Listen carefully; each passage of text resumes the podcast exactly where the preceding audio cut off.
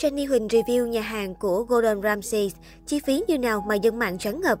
Với phong cách làm nội dung gần gũi, mặn mòi, Jenny Huỳnh hiện là một trong những YouTuber Gen Z nổi tiếng nhất. Gần như ai cũng yêu quý Red Kids hai k năm này. Dù có điều kiện sống khá giả, nhưng từ khi làm YouTube tới nay, Jenny vẫn luôn xuất hiện với vẻ giản dị vui vẻ, không kiểu cách hay ỷ lại.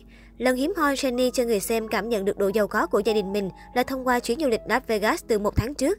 Jenny Huỳnh đã từng làm vlog bao quát về kỳ nghỉ đó. Trong vlog mới nhất, Red Kids hai k năm đã chia sẻ rõ hơn về trải nghiệm dùng bữa trưa tại nhà hàng Hell's Kitchen của Gordon Ramsay, một trong những siêu đầu bếp nổi tiếng nhất toàn cầu, sở hữu ba ngôi sao Michelin. Nhà hàng Hell's Kitchen tọa lạc tại tòa Seja Palace ở trung tâm New York. Jenny Huỳnh cho biết đã thích nhà hàng này từ nhiều năm trước, nhưng tới nay mới đặt được bàn. Ngay cả trong ngày hẹn, Jenny cũng phải chờ một lúc mới có bàn và ngồi ăn. Gia đình Jenny gọi kha khá món trong bữa trưa hôm đó: sò điệp sốt bắp, cơm ý tôm hùm nướng, nuôi phô mai, cà chua kèm phô mai ướp lạnh, cá hồi sốt đậu, bò Wellington. Món Jenny ấn tượng nhất là bò Wellington, một trong những món trứ danh của Gordon Ramsay. Ngay bất ngờ nhất video là phần thanh toán cuối bữa ăn. Nhà Jenny hôm đó dùng bữa cho năm người, vị chi hết hai trăm chín mươi ba phẩy hai mươi sáu đô la Mỹ đã bao gồm thuế, tức khoảng hơn sáu phẩy sáu triệu Việt Nam đồng. Người xem đều cho rằng mức giá không đắt, chưa kể Hell's Kitchen còn là nhà hàng nổi tiếng bên Mỹ. Với chất lượng được bảo chứng bởi tên tuổi của Gordon Ramsay, bữa ăn của Jenny rẻ bất ngờ.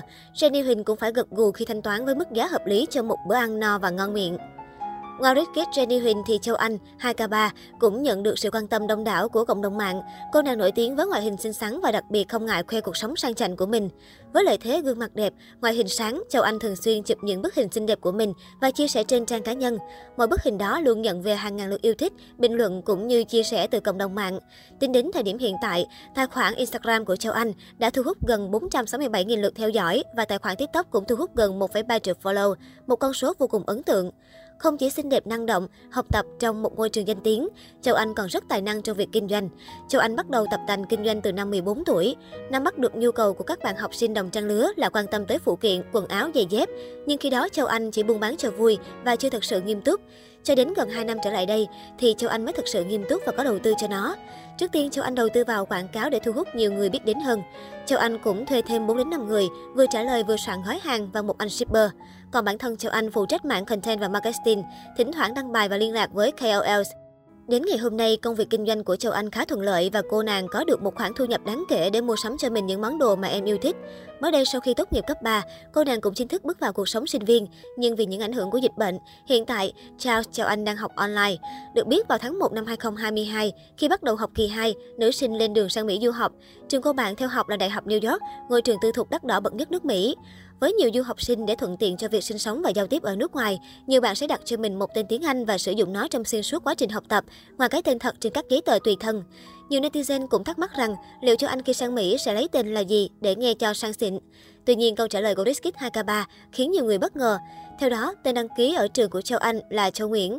Cô nàng giải thích vì tên Anh của mình phổ biến quá nên đã dùng tên Châu Nguyễn. Cô cho biết, tên mình muốn trường gọi không nhất thiết là tên thật. Trường của cô nàng tôn trọng việc sinh viên muốn được gọi thế nào.